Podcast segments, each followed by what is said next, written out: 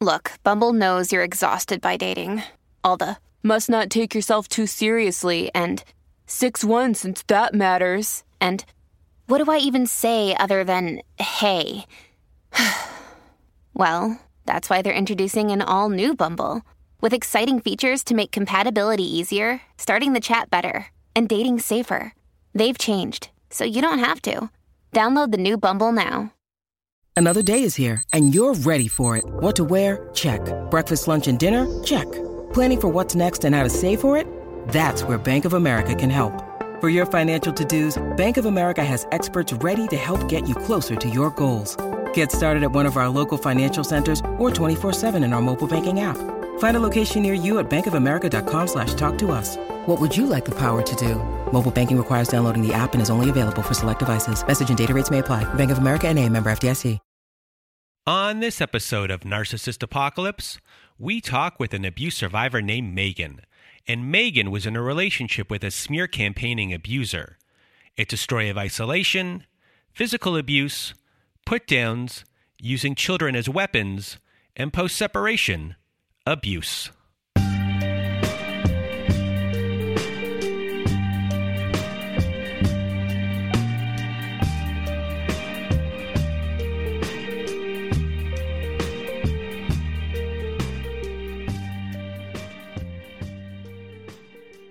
Welcome to Narcissist Apocalypse, everyone. I am Brandon Chadwick, and with me today we have Megan. How are you? I'm very well, thank you. Thank you for having me. Well, thank you for being here. And if you want to be a guest like Megan is today, please do go to our website at narcissistapocalypse.com. Top of the page, there's a button that says guest form. When you click on that button, it takes you to our guest form page, and there you can read all of our instructions and either send us an email at narcissistapocalypse at gmail.com or fill out our guest form and press the submit button. And please do send it in the format that we ask for. And today you are going to hear Megan's story and a content warning for this episode as we do discuss physical abuse in this episode. So that is a content warning for everyone. And today you're going to hear Megan's story. And this story is on the shorter end of the stories that we do tell, but it's very compact and there's a lot of information in here. I know Megan's story is going to help a lot of people recognizing abuse that is going on, but also when it comes to the post separation abuse, especially if you have a child, there will be a lot of little nitty gritty nuance things in there to really validate your experience. So I really can't thank Megan enough for being here. So now I'm going to get out of my way and your way. Megan, the floor is now yours. Um, I wanted to talk about my experience of being in a relationship with my ex husband. It's kind of interesting because you don't really see somebody for what they are until, you know, a while after. And then by then it's kind of in too deep. Um, you've gone too far. Uh, you have a wedding planned and then eventually you have a child uh, with them. And I think um, probably out of all of the regrets that I have, um, it was probably having a child because that ties you together to such a degree that you don't um, you don't ever really truly get rid of them. Um, so before we get to the person that your story is about, what was your upbringing like?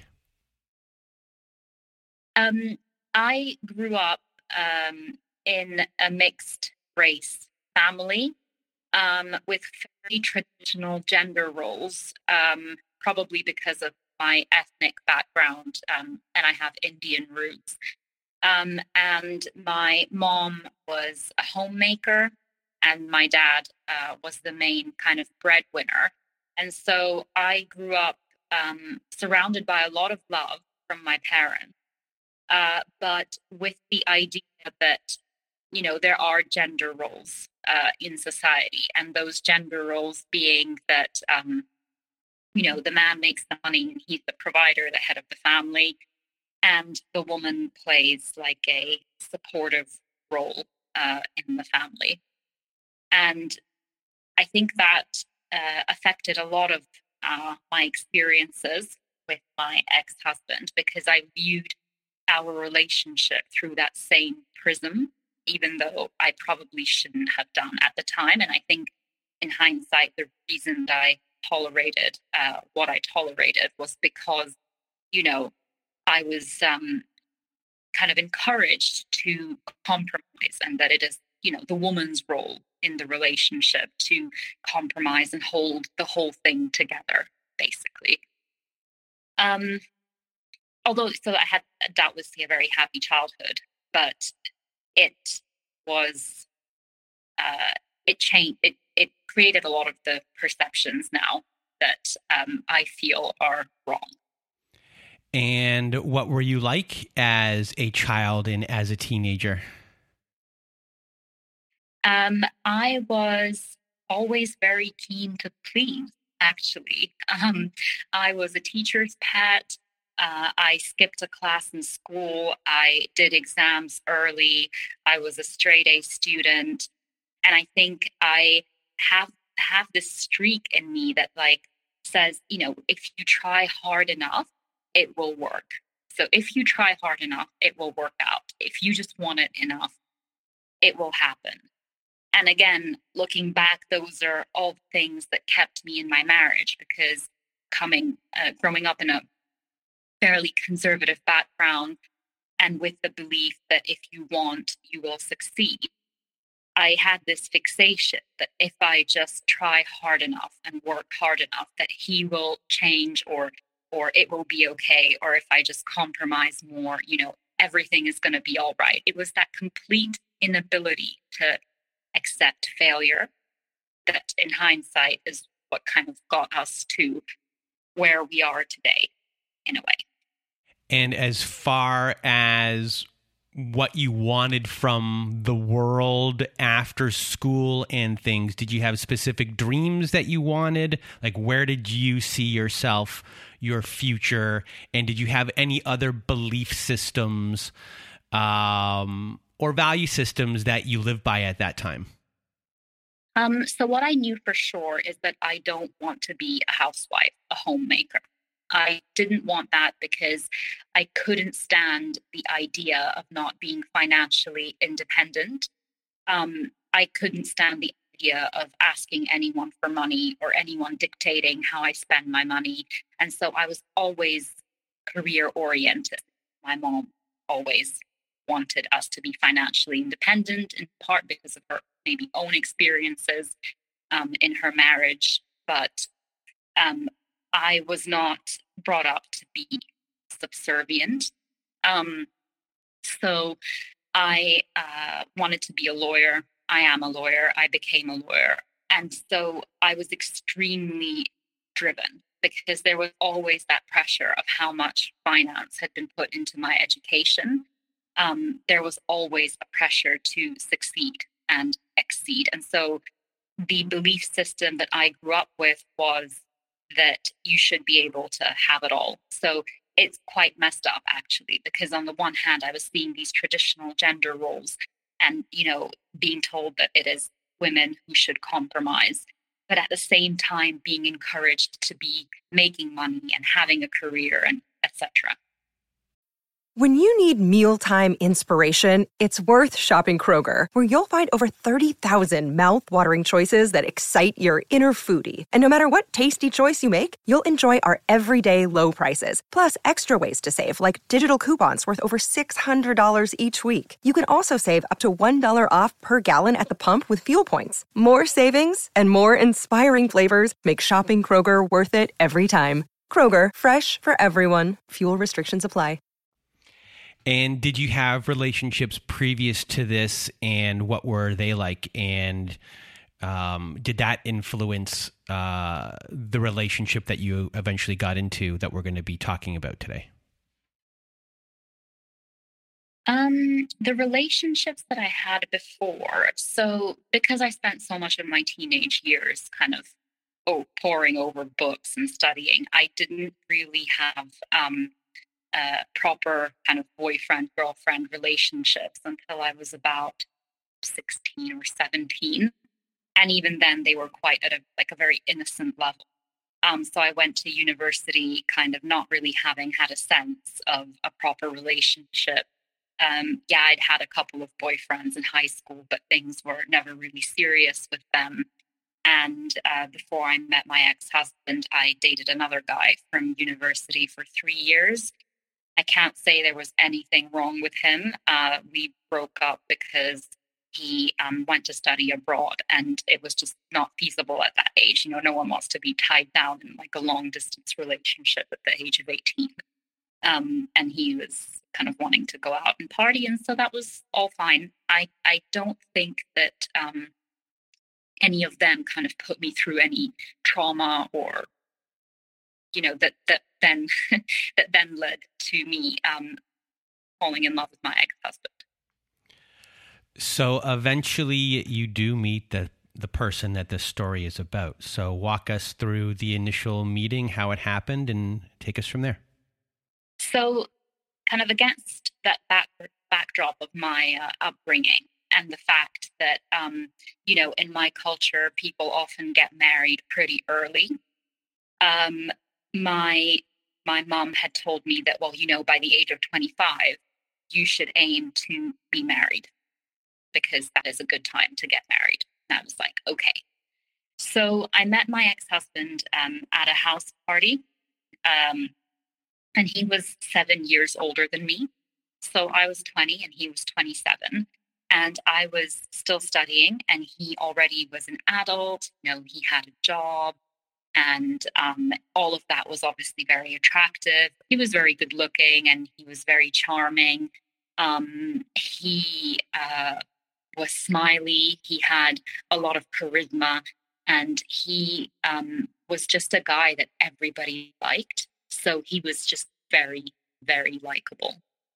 And so um, we got together and then at the time um, he was still kind of hung up over his ex and so things were a bit difficult it wasn't that serious i wanted a commitment from him but he was um, still texting her or whatever. And then in, um, eventually you know the commitment uh, did happen. Um, and in those i can't say that he love bombed me in those uh, initial stages which is kind of the classic thing that happens. Um, but things were all right. Although, what I did notice, and I think what should have been a warning sign back then, is that he really knew how to hold a grudge. And he also didn't get along with any of his family members. So he always argued with his mom, always argued with his dad, always argued with all of his sisters. So he had like two sisters. And he was in this constant stream of like negativity um, towards them. And everybody had done him wrong. You know, his parents hadn't given him enough career guidance, which is where why he was where he was. And his dad was a drinker, and his parents were divorced, and his dad didn't um, give him enough money when he moved abroad to study. Uh, although his dad did fund his whole education. And so it was always kind of like somebody else is to blame for all my grievances. And I have done nothing wrong. Like life has just done me hard, you know? Did you have empathy for what he was saying at the time? Yes, because he could tell a good sob story. Um, and uh, some of the things he told me, you know, that his mom would like make him stand on frozen peas or on salt, like with his knees, you know, to punish him or you know, those were all horrible things, or that he would tell him that he was good for nothing, never going to succeed in school, and that he was terrible at it, and that he was a failure. And um, his mom always made uh, him go to his dad when his parents separated and say, um, you know, you need to give us some money. But then she would belittle him for begging from his dad. And, and now he belittles me for begging when I tell him to pay child maintenance he's like, here you are begging again. You know, it's just like a repetition of this cycle of abuse, which we'll come on to. So, you know, trauma is breeding trauma here, which is breeding, you know, he's got unresolved trauma from his childhood, which is going to eventually wreak havoc on your life. So after these initial meeting that you had with them and this whole, you know, getting a commitment part of the relationship from him, how long is that period and I guess what happens after I guess your commitment occurs? So I think it took about 6 months to get um, a commitment from him. And we dated.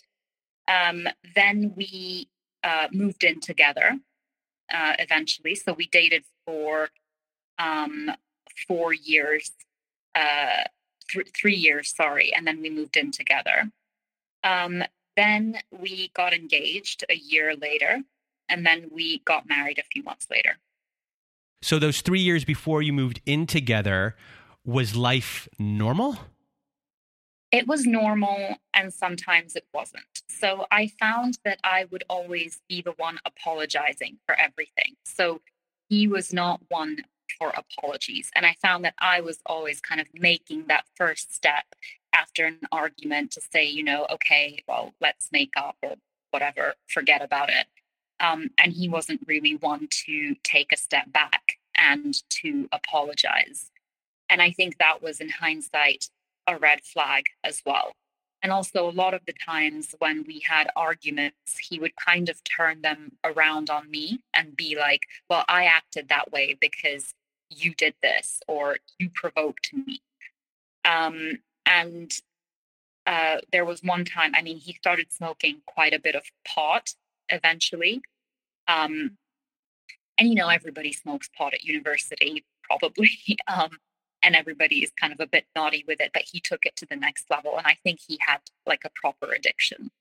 Um, and so eventually kind of it became obvious that he was smoking more and more.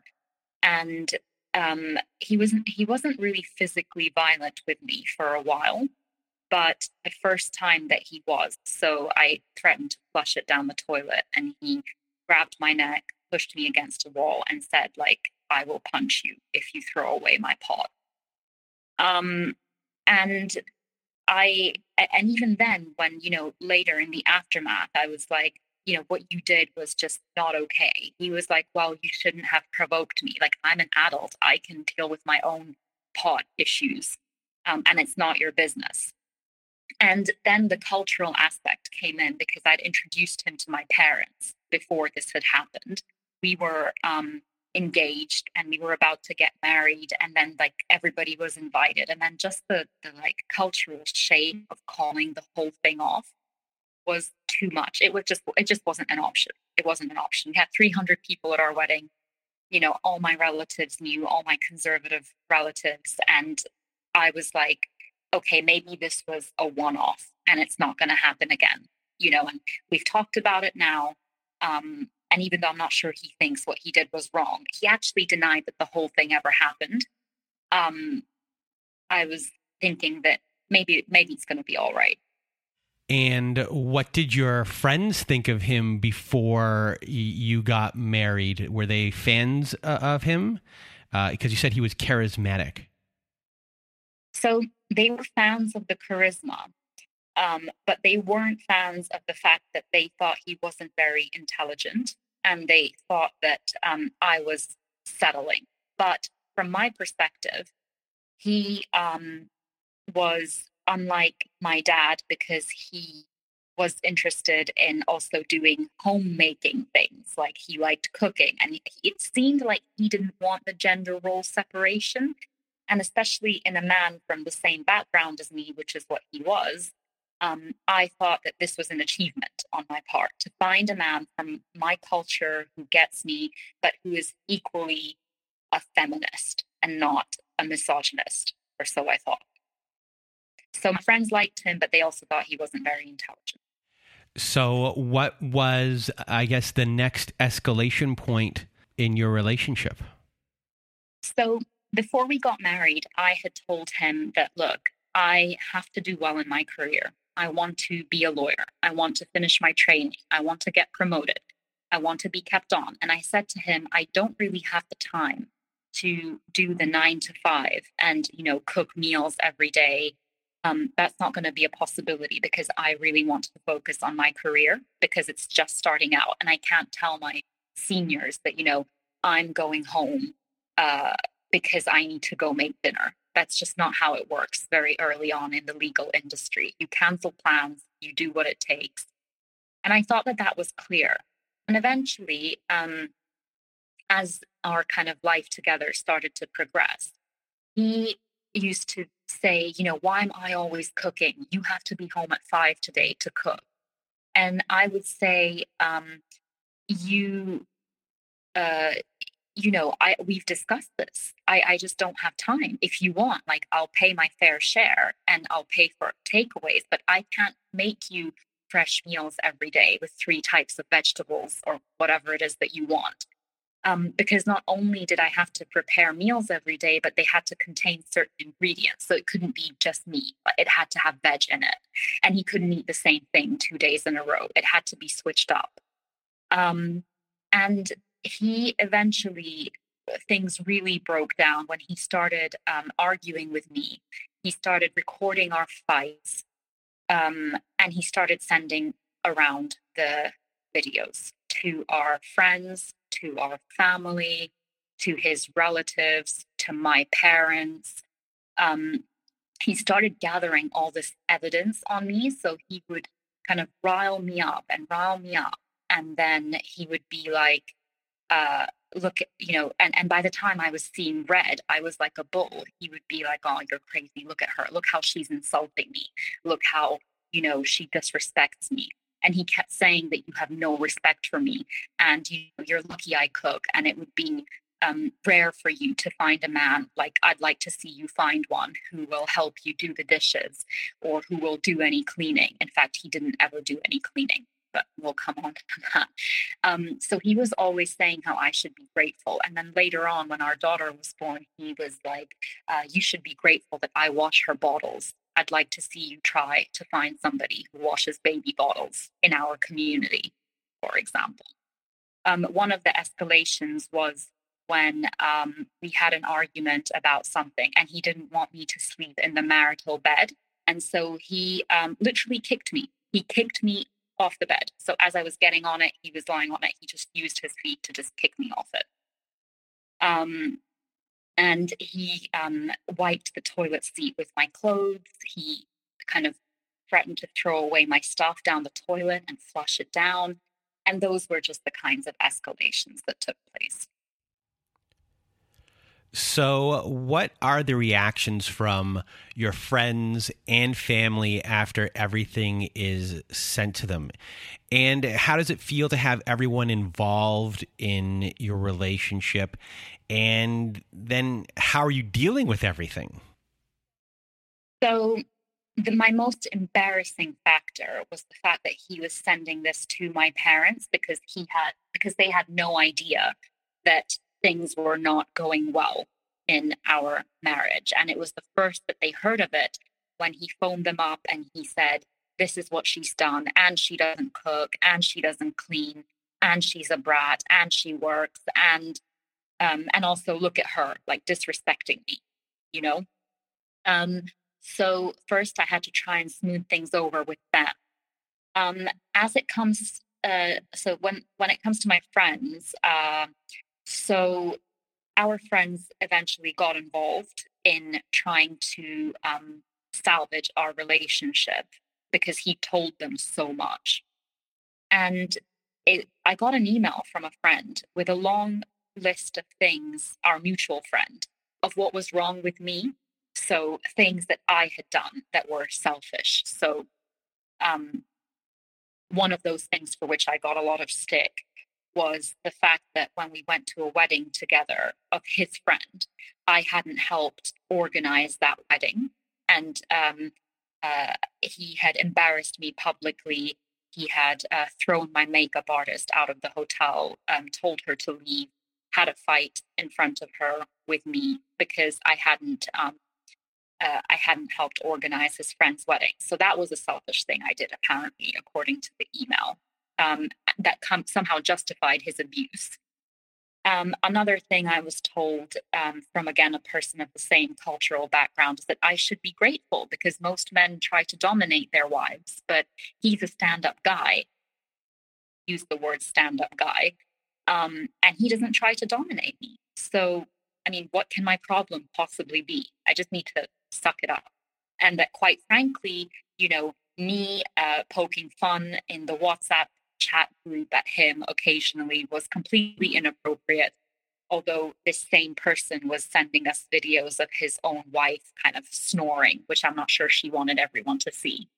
But anyway, so it was that kind of it was that kind of misogyny just kind of all around me, which made me feel like I was going nuts and that maybe something was wrong with me because I was being told, you know, that um, I need to contribute to the household, which I was happy to do. I was happy to pay for cleaners. I was happy to pay for someone to, you know, come come and help us cook. But I just couldn't do it myself, and I had made that clear because I was, you know, trying to build a life for myself, remembering that I was seven years younger than him. Um, and I, in in the end, I started to feel like maybe something is wrong with me because all our friends, barring two, had turned against me. And now we're divorced, none of them speak to me because I have not voiced my sob story, so to speak, that he has managed to get into everyone's head. I had my personal friends who were not his friends, who were not mutual friends, called up by him. And then um, uh, calling me, being like, I can't believe that you've done all these things. Uh, you know, he said X, Y, and Z. And then when I had set them straight about what was going on, they would tell me he is so convincing, he's so persuasive that they were starting to think that I was a bit of an asshole, um, quite frankly. And there was only one girl who heard my story. And how this happened was that one time he after our daughter was born, he um, raised his fist at me, and he I was holding her, and he was threatening to punch me because he was mad at something. Um, and I called the police because I was scared because she was like two months old at the time. And as soon as I called the police, he went out and he told everybody that I had lied to them, that I had overreacted, embarrassed him, humiliated him, including this one girl. And she was the only one actually had the guts to meet up with me and hear my side of things. And after she had heard it, she um, didn't really speak to him again after that properly because she gave me a chance to explain. Whereas all the rest of them, um, I didn't get any chances to explain my position. And he was so convincing. He convinced my grandma, he convinced my aunt. He called up everybody he knew, everybody. So, you know, this was the aftermath of of everything that occurred with this smearing. It happened during it, but it also in the in the aftermath as well. But in between, eventually after you did get married, you did have children, and when you had children uh, with this person, things did like take a turn and, and, get worse. So I guess take us through how the children uh, affected everything and the weaponization, I guess, uh, uh, of children when it comes to abusive relationships. Yeah. So we had our daughter uh, in 2018. And I have to say that in the time between um, when we had our daughter and I was pregnant, things were more or less stable ish. Um, that was probably because I was taking it easier at work. I was coming home on time. I had been more keen than usual to please because now we had a child on the way. And so things got better because I was keen to please. And I was making my kind of three vegetable meal plus a salad. And I think he seemed uh, content with that. So then we had our daughter. And obviously, you know, as people who have had children, particularly women, will know it is a tough time it's a tough time because you are kind of their primary carer. They depend on you for nourishment. Your own body has gone through a bunch of changes. You're not really yourself. There's hormones. And again, because I am not a believer in failure, I was very keen to breastfeed my child and it wasn't working out. And while I was struggling with all of that, um, he then called me a drama queen because I was so self centered in all of this. So I was focusing on my own thing and not realizing that, you know, I'm giving everyone around me a tough time because of my breastfeeding drama, like calling consultants and lactation consultants and all of that. So he um, yelled at me in front of my parents. And again, I was always keen to keep the disagreements in the house. So not to spread it around to other people. But he had no qualms fighting with me in public. And he fought with me in front of my parents, in front of our friends, even when I said it's a red line for me, because I don't like that kind of kind of public outburst, humiliation, whatever you want to call it. So we had our daughter. I was struggling, was yelling at me. And um, I was very keen to uh, get some help with my daughter after she was born. And because I needed that help and I was asking him for it, you know, I wanted my parents to help. He um, said to me that you're not right in the head because you're depressed. And I said, I'm not depressed. I am fine. But the issue is that you are not helping. You have said to my face, it's a mother's job to look after the child. And now you're accusing me of being depressed because I want some level of help. So um, things really escalated then because I started to decide that I don't want to raise my child in this kind of household. We were arguing every day. The house was a mess. He threatened to call the police on the cleaner if she came um, because he said that it's my job, all of this, and that I'm spoiled for like wanting all this help around me. Um, and so then I decided uh, that I would get a divorce. But I had been deciding that for a long time. So it took me actually about one and a half years to properly go through with it. I, you know, kept filing. Then he was complaining to friends, calling my parents, trying to convince them to speak to me, to put me back in my place, to, you know, make up, etc. Um, and in that time, he started to use our daughter as a tool. So, for example, he said things to me like, if you don't apologize to my friend for not helping with X and Y, then you can't go traveling with our child. I'll take the passports away. I'll make sure she doesn't leave the country. Um, he started slowly to um, say things like, oh, well, you know, if you want me to agree to this kindergarten, what are you going to do for me? And it was just getting unbearable. Um, and there were constant arguments, and it resulted in her startling. So, because she was very small, if she heard yelling, she would startle. And then I would say, Don't yell in front of her, don't swear in front of her. And he would just, it would just swell him up even more. So, um, we had a three bedroom house uh, I moved out and he stayed with our daughter. I moved into a hotel uh, for a year and he stayed in our three bedroom house on his own. He, uh, another thing he started doing was trying to make me feel more and more insecure. So he would say things like, Look at all our friends. They cope so well with all their children, and you're just incompetent. You know, you constantly need this this support network around you but look at X and Y. She's doing so well. Um, he'd say things like, You will never find uh, another man. Um, I have um, like a like a certain skin condition. He would make fun of that as well. And all the things that I had told him as a, you know, in confidence about my childhood, you know, uh, for instance, like uh, elements of abuse that occurred in my childhood, uh, not from my parents, I will say, um, he then used against me. So all of those deepest, darkest secrets to try and kind of really, really shake me.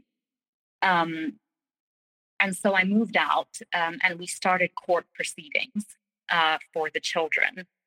And again, he is so convincing. Like, even in the courtroom, he would say things like, I want to see my child because I want to help her with homework um, and I want to be involved in school life. So he got his extra day.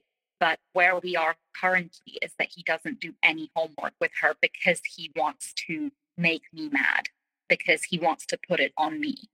But it's narcissistic because it's selfish. And what he doesn't realize is that when we have to do all that homework in one go because she's been with him, he's not done it, it's due tomorrow now, and it's up to me to do it in one go, she gets tired. She wakes up late for school.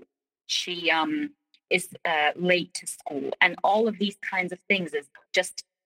I think a narcissist will always put themselves first. There's other elements of things that he does, such as steal school uniforms, so I have to buy more because he couldn't financially control me.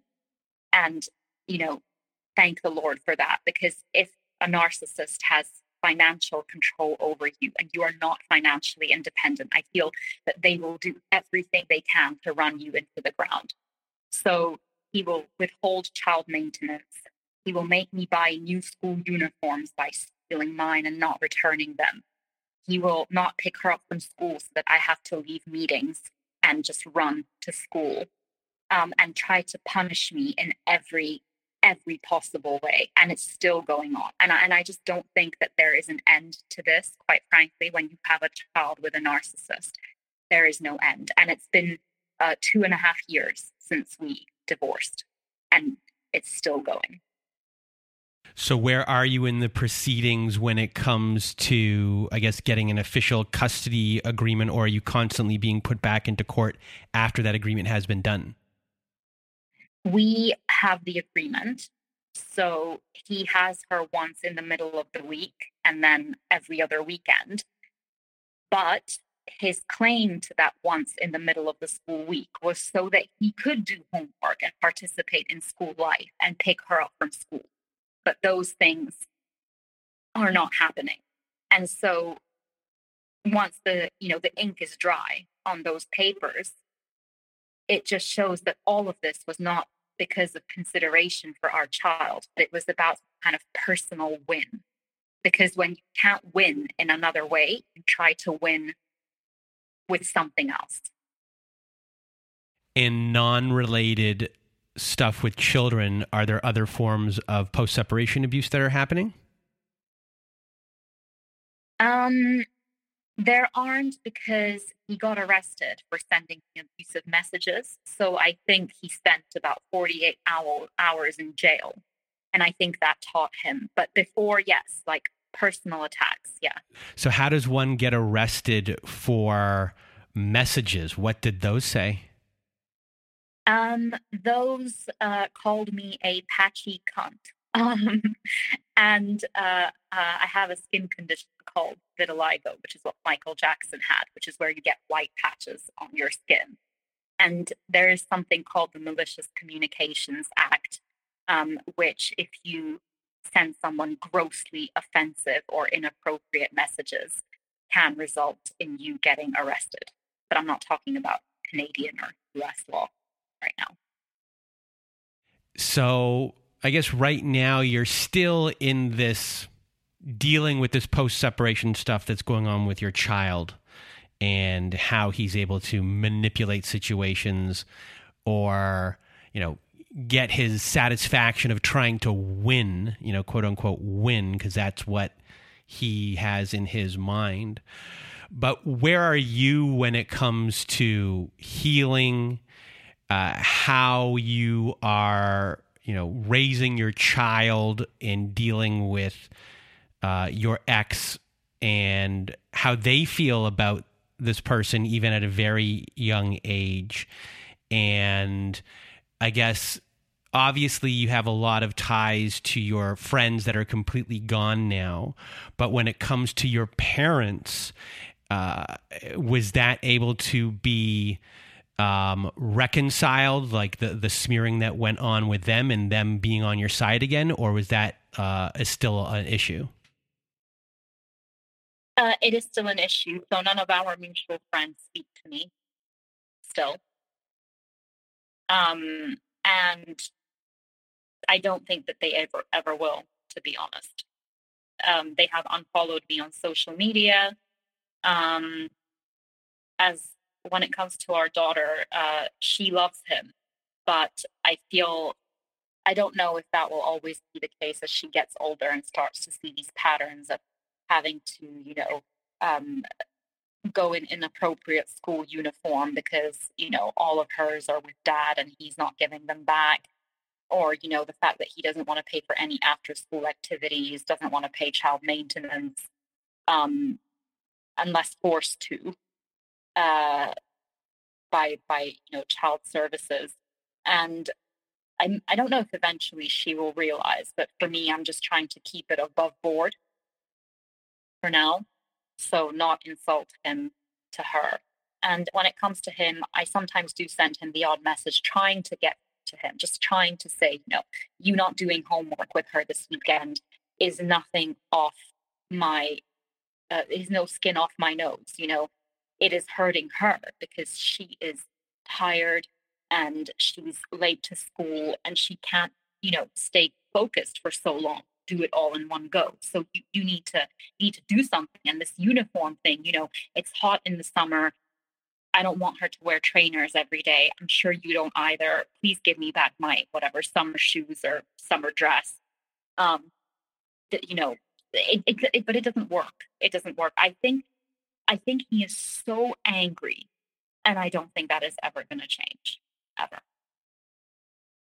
And when it comes to losing your marriage and the grief of that, and then maybe the relief of the that marriage being over, you still have this loss of your friend group, and I guess a big part of your life. Eh, so eh, that's you know what you assumed was your support group. So how do you kind of wrap your head around that and I guess when it comes to healing i guess where are you in that process and the grieving aspect of everything? I think i'm more relieved than grieving. I have been promoted twice in my profession since all these troubles started.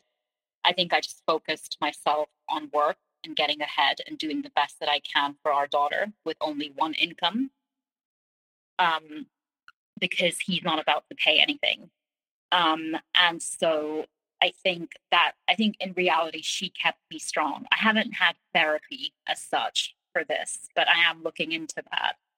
Having said that, though, I think the uh, fear of failure for my daughter is the biggest therapy to just pull my socks up um, and get on with it. And if you had any words of wisdom for everyone listening, what would they be?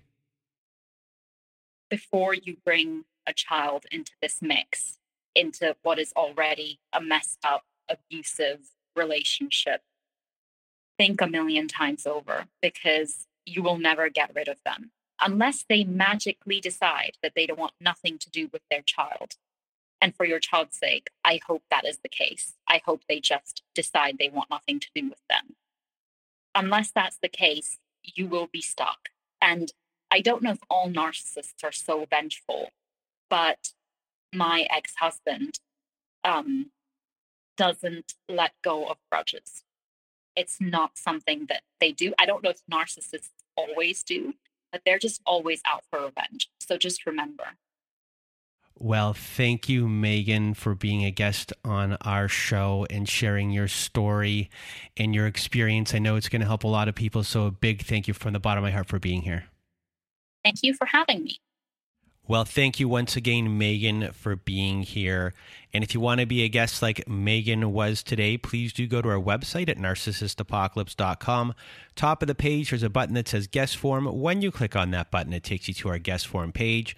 There you can read all of our instructions and either send us an email at narcissistapocalypse at gmail.com or fill out our guest form and press the submit button. And please do send it in the format that we ask for. And if you are someone that needs support, we at narcissistapocalypse.com have a support group. So at narcissistapocalypse.com, top of the page, you'll see a support group button. And when you click on that button, it takes you to our very own safe social network. And inside, you'll see that we have Zoom meetings every Wednesday nights, Thursday afternoons, and Saturday nights. We also have forum boards for you to post on to get the validation that you need from survivors just like you. And you are there as well to give validation to survivors just like you, too. It's a wonderful group of people on there. You can share your experiences and make friends as well. It's just a great group of people in our support group. So if you need support, join our support group today. And if you need even more support, please do visit our friends at domesticshelters.org. At domesticshelters.org, they have articles and resources to help you make sense of what you are dealing with. They have every phone number, email address, and every web address for shelters and agencies, no matter how big or small the town you're in. Domesticshelters.org has it there. It is a wonderful free resource and a wonderful organization. So if you need extra support, please do go to domesticshelters.org. And we here at Narcissist Apocalypse have a new friend to the show, and that is an organization called Shelter Movers, which you can reach at sheltermovers.com. And Shelter Movers helps survivors of domestic violence transition to a better and safer life. And they are currently just a Canadian company, but they're looking to be spreading into the United States. It's a volunteer organization, and it's a donor supported charitable organization as well. And what they do is they help coordinate moves for people who are getting out of domestic violence. It's an interesting part of the domestic violence escape process and getting you to safety, getting all of your things out of your home. They set up storage for you for all of your belongings, and they can even do this for your pets and your livestock as well. And it's just a wonderful organization. So if you need help from them or you just want to donate them, please go to sheltermovers.com. It's a wonderful organization, so check them out if you want to know more. And that is it for our show today. So for myself and Megan, we hope you have a good night.